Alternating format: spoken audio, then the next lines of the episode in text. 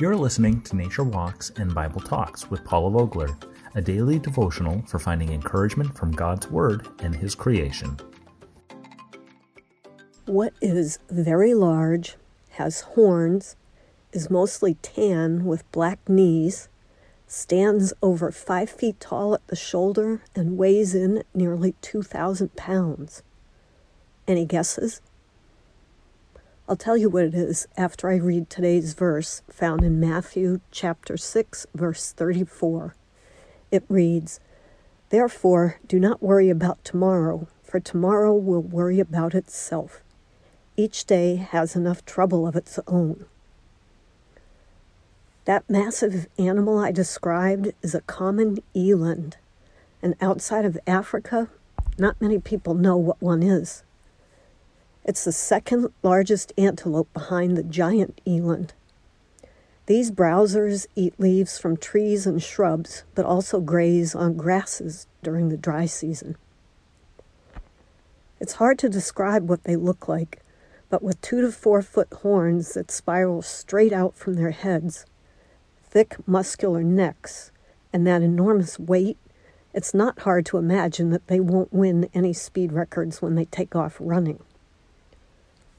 By looking at one, you would never guess that this ginormous animal is able to leap over obstacles nearly six feet tall. That's quite a feat for any large, brawny creature. How do you approach the obstacles in your life? Do you leap over them in a single bound like Superman or like the eland? Or, if you're like most people, do you worry? How will you ever pass that test? What will new coworkers think of you? When will you ever be financially stable? How can you do that new job church leaders asked you to do when you have little or no experience? Worry does nothing to change the obstacles in your path. Worrying can't make your boss give you that promotion you deserve, keep your loved ones safe, or work out the details on a project. It can, however, sap you of your strength, discourage you, and make you depressed. Corrie ten Boom knew a little about worry. During the Holocaust in World War II, she and her family hid Jews in her home and helped them escape the Nazis. She and other family members were ultimately caught and sent to concentration camps where many died. However, Corrie survived and wrote the inspiring book The Hiding Place. Through it all, her faith remained strong, and she later said, Worrying is carrying tomorrow's load with today's strength, carrying two days at once. It is moving into tomorrow ahead of time. Worrying doesn't empty tomorrow of its sorrow, it empties today of its strength. So, how do you avoid or stop worrying? If Corrie ten Boom could, surely we can too. The first step is to recognize that you are worried or anxious.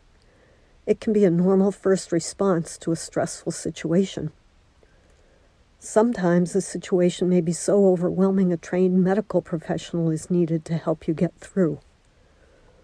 But in many situations, you can stop the worry dead in its tracks by refocusing your mind. I've said it before and it's worth repeating.